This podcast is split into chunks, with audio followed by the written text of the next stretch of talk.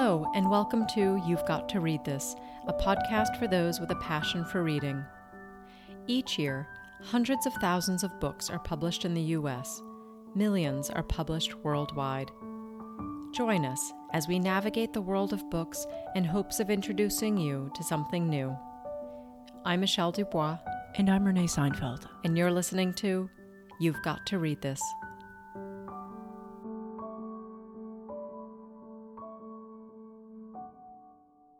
Quite accidentally, our first three books today involve food, and two of them are memoirs. Our first book is a memoir entitled Crying in H Mart by Michelle Zauner. You may have come across this book at the bookstore.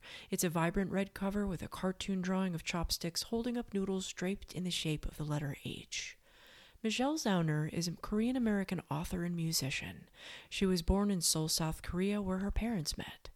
Her mother was South Korean and her father is a white Jewish American.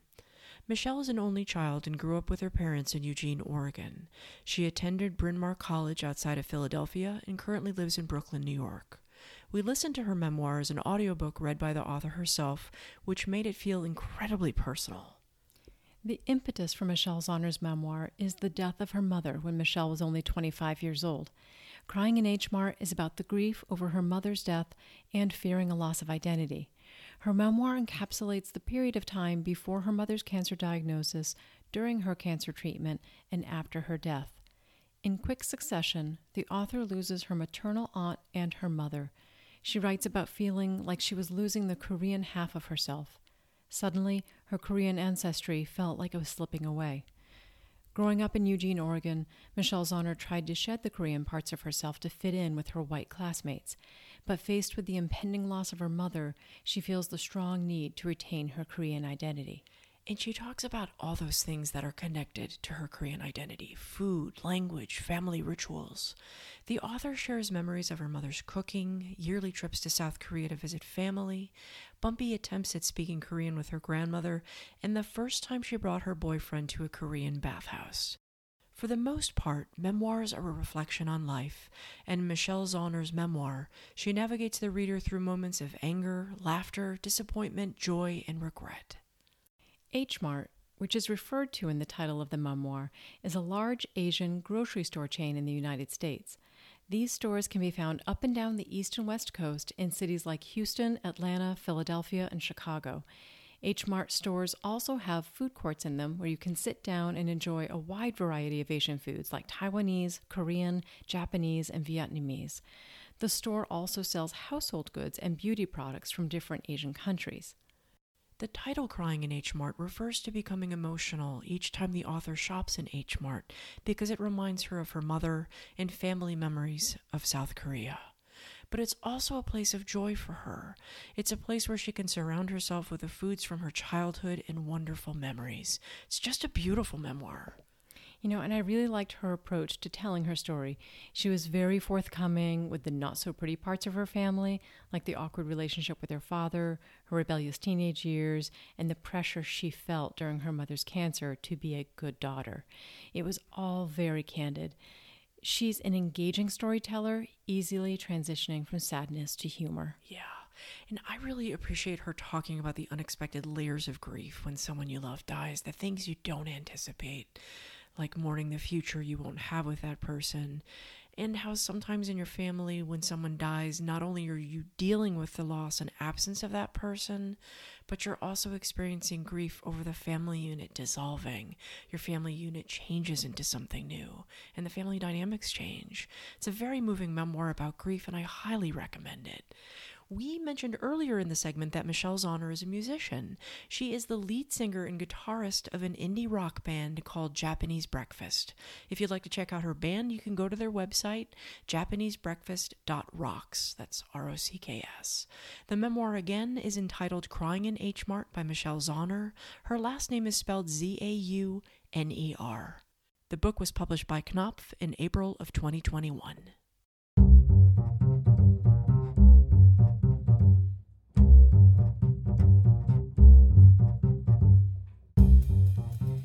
Small town of Freedom, Maine, population 722, there's a 40 seat restaurant called the Lost Kitchen. Despite the town's relative obscurity, the Lost Kitchen is a world renowned restaurant, having been named one of the world's greatest places by Time magazine and one of 12 restaurants worth traveling across the world to experience by Bloomberg. So, why am I talking about a restaurant on a book podcast? Because our next book is a captivating memoir by the owner and chef of the Lost Kitchen, Erin French, a white American woman born and raised in the state of Maine. The title of her memoir is Finding Freedom A Cook's Story Making a Life from Scratch. It was published in April 2021 by Celadon Books. Raised on a farm, Erin French craved the excitement of the city, but she never imagined she would be living in her little hometown of Freedom, Maine after college. She had, of course, planned on finishing college. She had also planned on a career in the medical profession, not the restaurant business like her father. But as the saying goes, things don't always turn out the way we plan them. Finding Freedom is a memoir about a young woman's hard fought journey and struggle to make a life for herself amidst unexpected and continuous setbacks, beginning with an unplanned pregnancy, addiction to prescription drugs, and a cruel relationship with a man who threatened to take everything away from her. Many women will find a connection with Erin French, I think, because her story is deeply female. There's a universality about her life experience that will speak to a large host of readers. Her voice is one of a daughter, a sister, a single mother, a wife, a restaurant worker, and a small business owner. Her memoir raises so many important topics, ranging from father daughter relationships to mental health issues, addiction, the American healthcare system, domestic abuse, and the challenges and rewards of being a small business owner and restaurateur. More than anything, Finding Freedom is an empowering story. It really is. It's incredibly moving. And thank you. I read it too based on your recommendation and really enjoyed it. You ordered this book directly from the author's website. I did, and I'm so glad I did because it arrived beautifully wrapped in this charcoal gray tissue paper, and tucked into the center fold was a recipe card for Dad's meatloaf. It's probably the loveliest presentation I've ever seen for a book. And this is a really hard restaurant to get into. Indeed, it is. You and I live here in Maine, so we were pretty excited to have our own dining experience. But come to find out, you can't just call and make reservations. There's a lottery. You need to mail in a postcard with your contact info, and if your card is pulled at random, you'll be contacted to schedule a reservation. So we sent our postcards out in May, and we're anxiously awaiting a call. But uh, if we don't get one this year, we'll just have to send them out again next year. Fingers crossed. Fingers crossed. The book again is Finding Freedom by Erin French, published in April 2021 by Celadon Books. You can buy a signed copy of the book from her website, findthelostkitchen.com.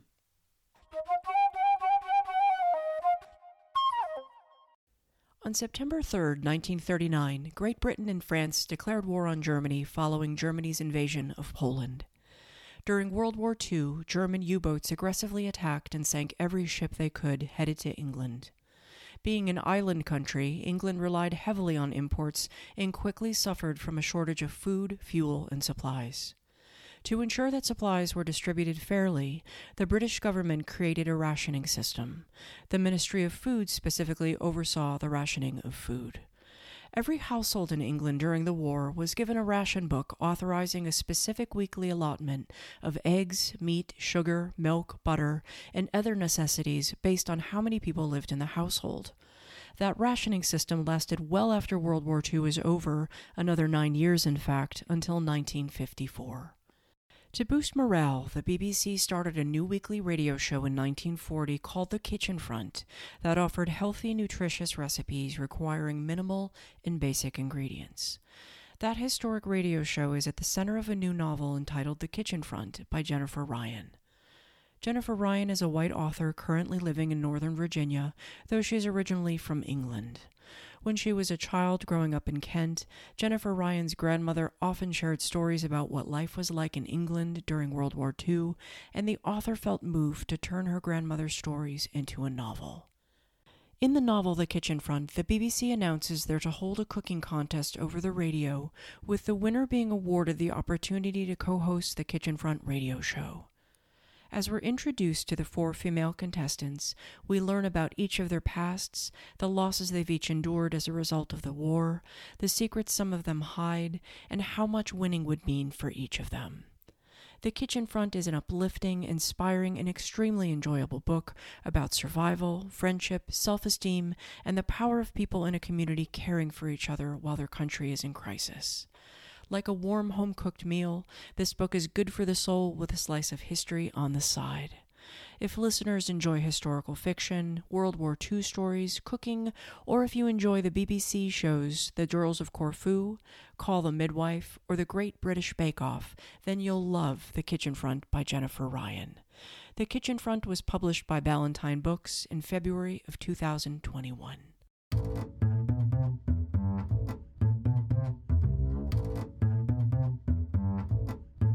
So tell us what you've been reading for fun. I've been on a P. Djeli Clark reading binge. P. Djeli Clark is a black speculative fiction author from Hartford, Connecticut.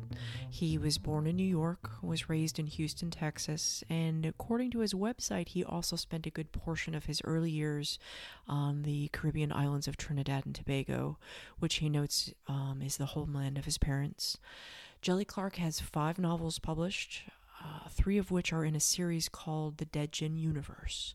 All three books in the series take place in Cairo, Egypt in 1912. And it's an alternative Cairo. It's a steampunk Cairo. For those listeners who don't know steampunk, it's a genre that takes place in a futuristic past. Stories typically take place in the 1800s or early 1900s, and it's a futuristic version of the world and that technology is typically steam based or mechanically based as opposed to digitally or electronically based. So, in Djeli Clark's series, for example, there are mechanical robots called eunuchs that are created to be butlers and drive vehicles for people. There are brass tram cars with large windows that run over the city, and so on. The premise behind this series is that a hole has been torn in the fabric of the world that has allowed in supernatural beings like jinn or genies and angels and ghouls. These supernatural beings now live among people. In response to these beings now being in our world, the Egyptian government creates the Ministry of Alchemy, Enchantments, and Supernatural Entities to handle crimes or conflicts that arise in relation to these beings. At the center of the three novels are two protagonists. Both are agents that work for this governmental department. The male agent is Hamid Nasser. The female agent is Fatma El Sha'arawi. The first novel in the series is called A Dead Djinn in Cairo. In this story, a jinn, or genie, has been found dead. Jinn typically live for thousands of years, so his death is quite concerning, and agents are called in to investigate the death. The second book is called The Haunting of Tramcar 015. In this novel, agents are called in to deal with a jinn that's taken over a tramcar, refuses to leave, and continues to terrorize all of the passengers. The third novel in the series is called A Master of Djinn and just came out in May of this year, and it's just fantastic. Um, in A Master of Djinn, the man said to have allowed supernatural beings into this world is alive again and seeks to unleash mayhem. The books in this series are vivid, fresh, and creative. Um, the steampunk version of Cairo, Egypt that Djeli Clark creates is so transportive and fun and his books are filled with really incredible female characters. The main character, Agent Fatma El Sha'arawi, is vibrant and confident. She lives authentically and unapologetically. Instead of wearing traditional Egyptian women's clothes, she wears stylish Englishman's three piece suits. She has tailored to fit her. She wears bright ties, sparkling cufflinks. She wears a bowler hat and walks with a walking cane.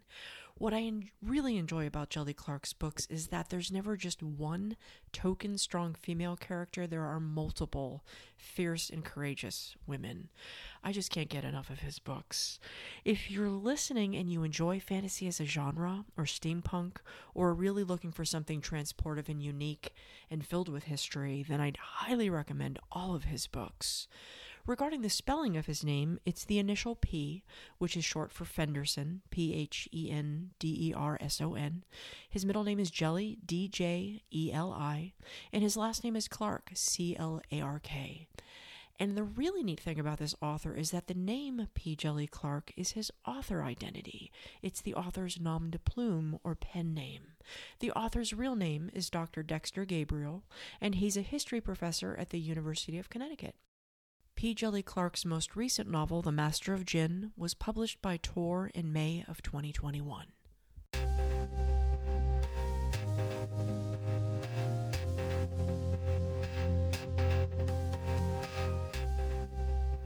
In the intro to our podcast, we say, Let us introduce you to something new. But every once in a while, a well known book will be featured here because, well, you've got to read it.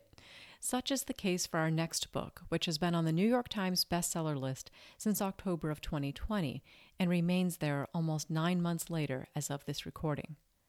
The Midnight Library, a novel by Matt Haig, has attracted readers from around the world, and for that reason has been translated into 26 languages since its original publication in Great Britain in August of 2020. In a place called the Midnight Library, located between life and death, there is a book of regrets along with an infinite number of books with alternative lives, lives Nora Seed could be living had she made different choices.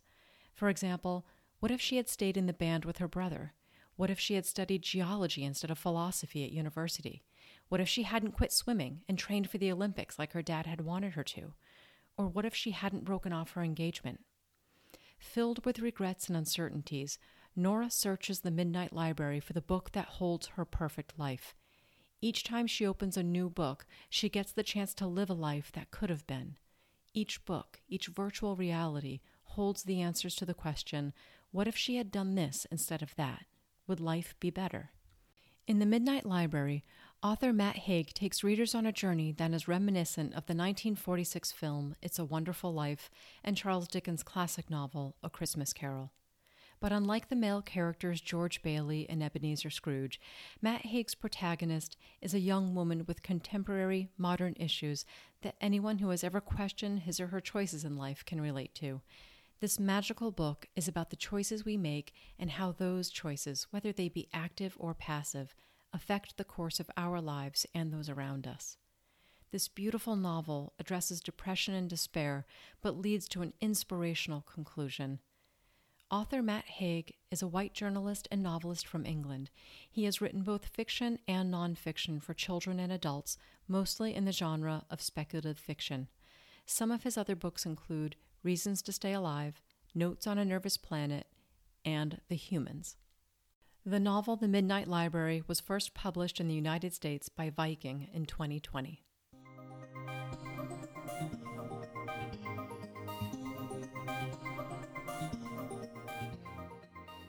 As part of our podcast, we're going to regularly highlight our favorite literary sanctuaries.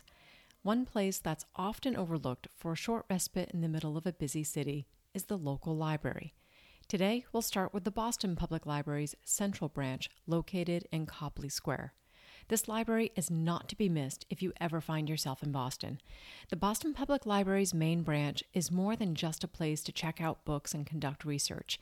It's a place of beautiful architecture, culture, and even entertainment. The library holds several hidden gems that don't readily reveal themselves. Walking the floors and exploring its alcoves are the best way to uncover the many wonders stored in this library. The first place we'd recommend finding is the Bates Hall Reading Room.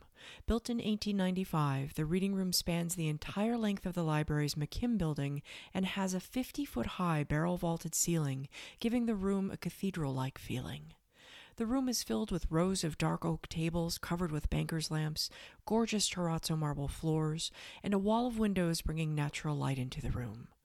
Though it's fairly common to find nearly all 150 seats in this room occupied, there's a church like respect for silence, giving this space a calm and reflective feel. The second place to find is the McKim Courtyard, which is an exterior courtyard that's only accessible by walking through the library. This courtyard was modeled after a palazzo in Rome and is lined on all sides with white marble archways. In the center of the courtyard is a large fountain surrounded by manicured boxwoods and cafe style tables and chairs. Throughout the summer, the library hosts courtyard concerts. And finally, unusual to many libraries are three cafes and restaurants within the Boston Public Library. The first restaurant is called the Map Room Tea Lounge that serves bar bites, wine, and tea infused cocktails that have fun literary names like Tequila Mockingbird, Dorian Gray, and Catcher in the Rye. This lounge, like the courtyard, can only be accessed by walking through the library.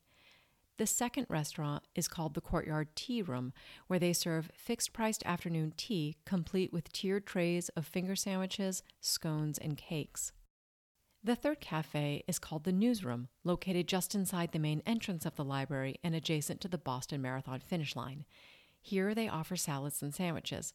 This cafe is aptly named the Newsroom, as WGBH has a recording studio in the corner of the lobby where they broadcast live for Boston Public Radio. If you decide to visit the Boston Public Library, please make sure to check their website for COVID restrictions and temporary closures.